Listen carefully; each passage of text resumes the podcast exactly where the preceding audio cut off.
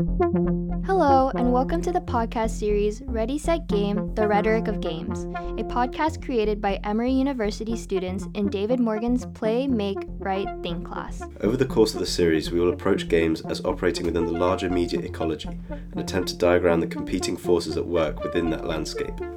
In each episode, we will play and analyze a specific game with an eye toward its rhetorical situation and the role it plays within the broader medium. We'll focus on the way these games encourage players to think in order to move through them and what sorts of decisions the games force us to make. As we probe the underlying rules of game systems and speculate about what's going on underneath the hood, we'll ponder where they are taking us and to what ends. How do these games encourage certain types of problem solving and learning? What sorts of values do they promote? What sorts of new perspectives do we gain in the playing? So buckle up and come play with us.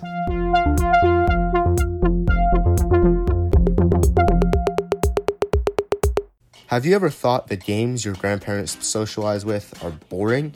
Well, think again, because if you ever played Gin Rummy, it's anything but boring.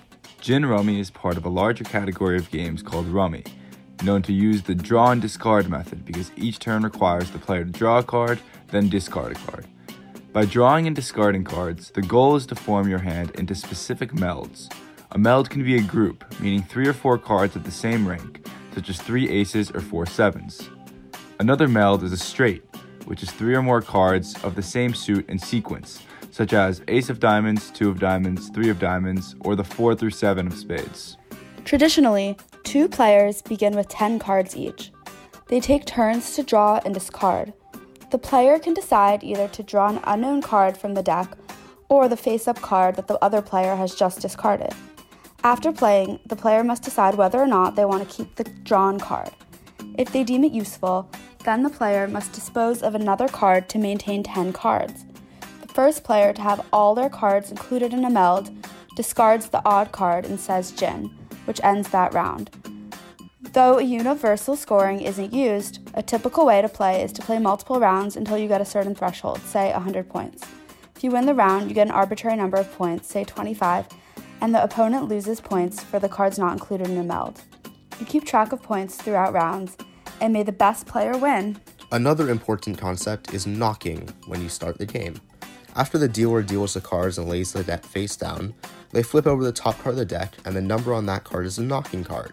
This knocking card is the first, quote, discarded card, but it has a few determining properties. If the card is an ace, players must gin to finish the round. However, if the card is a face card, players can knock up to the number 10, and if the knocking card is a number, players can knock up to whatever that number is. Knocking is an alternative way to end that round besides completely finishing with a gin. If most of your cards are part of a meld, and the number of cards that aren't a part of a meld total to the number of the knocking card or less, a player can knock and end that round. The player doesn't automatically get 25 points or an arbitrary number like ginning, but they only get so many points as the amount of cards their opponent does not have included in a meld. When knocking, the player always takes a risk because if the number and extra cards their opponent has is less than the knocking player's knocking number, then the opponent automatically gets 25 points plus the point the knocker knocked with. I'm sure you've picked up on the general gist of Gin Rummy by now, and if you've played before, hopefully your memory has been refreshed. Now, we're going to get into the fun history of the game. It's nightlife. I don't think anyone can deny this is more fun to talk about than the rules. We just had to make sure we're all on the same page here.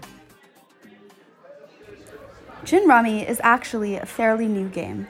It originated in 1909 as a cross between the game Conquian and the game Rum. The game really took off in the roaring 20s when New York nightlife was in full swing. At every bar, parlor, lounge, and social space, people played gin rummy. Because the United States was amidst the Great Depression, players used gin rummy as a replacement for poker, since they didn't have to spend money to play.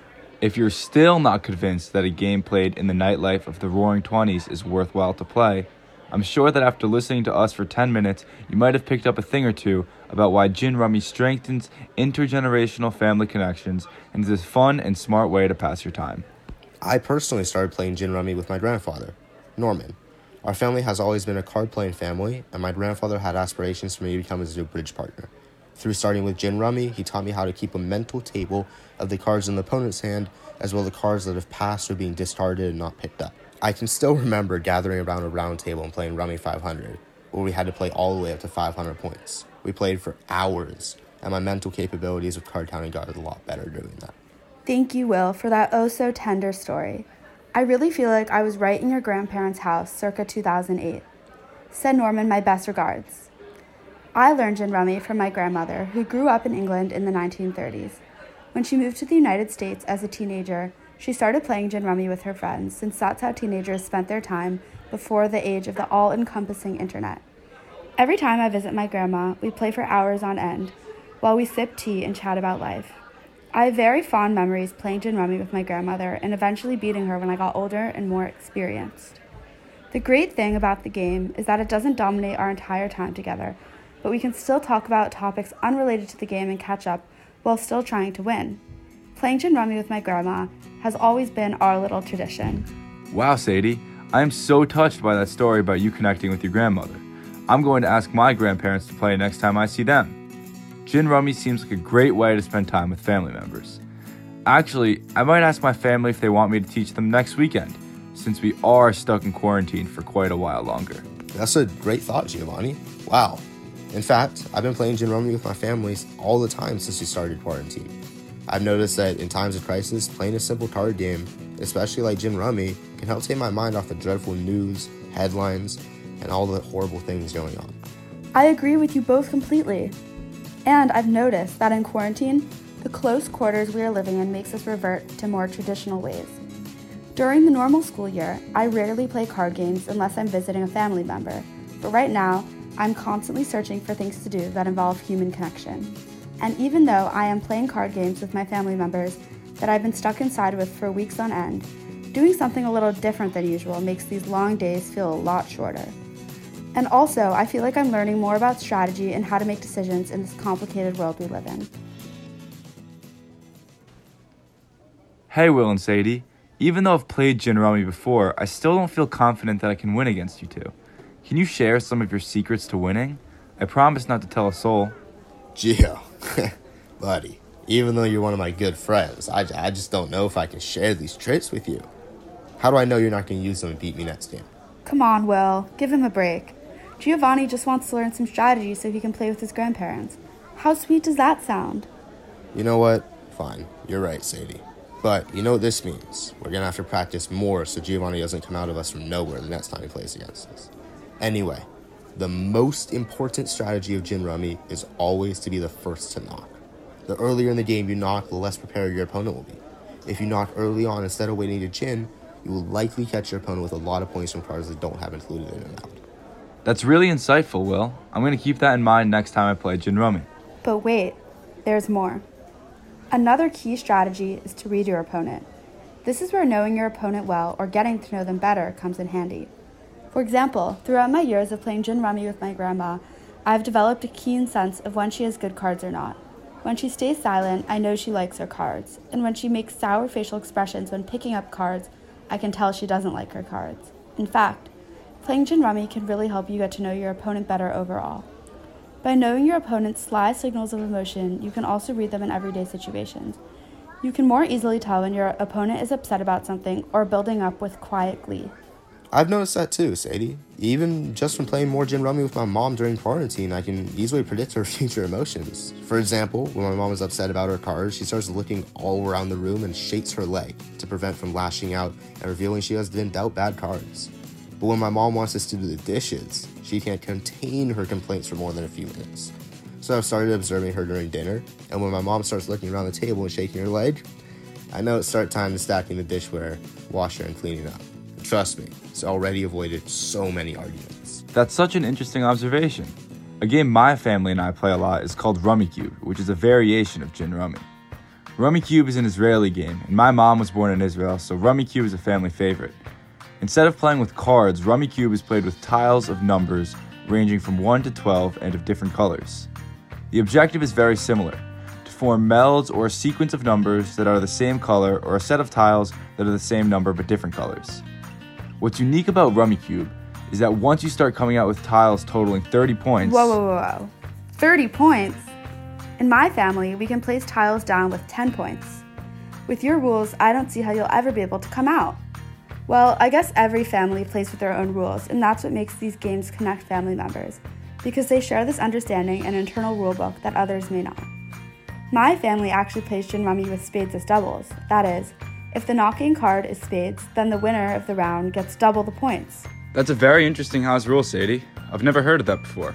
But I guess you haven't heard of coming out with tiles totaling 30 in Rummikub either. I guess it's just my family's special way of playing, and your family also has their unique way of playing. But as I was saying, once you come out with tiles totaling 30 points or more, you can add your tiles to your opponent's melds and move all of the tiles around if you can find a way to fit your tile in that way. Rummikub definitely involves a lot of thinking ahead and planning what will happen if you move around the tiles. The first person to get rid of all their tiles is the winner. Wow, Rummikub sounds so much fun. I think I need to order on Amazon right this second. Okay, I found a few options. One is the wood version for 64 bucks and the plastic version is 20, but there's also an intermediate version for about 45. I think I'm gonna go for that one. Oh, baby, it's even Prime should arrive in exactly two business days. This is so exciting. I can't wait to show my family. Such a good purchase, Will. I sent Rummikub to my friend as a thank you gift the other week. She loved it. I think Rummy games make great gifts because they teach important life lessons. Firstly, Rummy games involve mostly strategy and skill and a little bit of luck. Even if you get de- dealt quote unquote bad cards, the great thing about Gin Rummy is that you can always make your cards good by making strategic decisions about drawing and disposing. This teaches players resilience, that even if someone faces unfortunate circumstances in life, they have the opportunity to turn things around and make strategic decisions to improve their situation. Also, there was a study conducted at a retirement community in Laguna Woods Village, California, that included over 14,000 participants.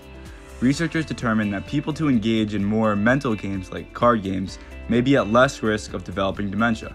In addition, a deck of cards is small and inexpensive, so it's easy to carry with you and play a game wherever you are in the world.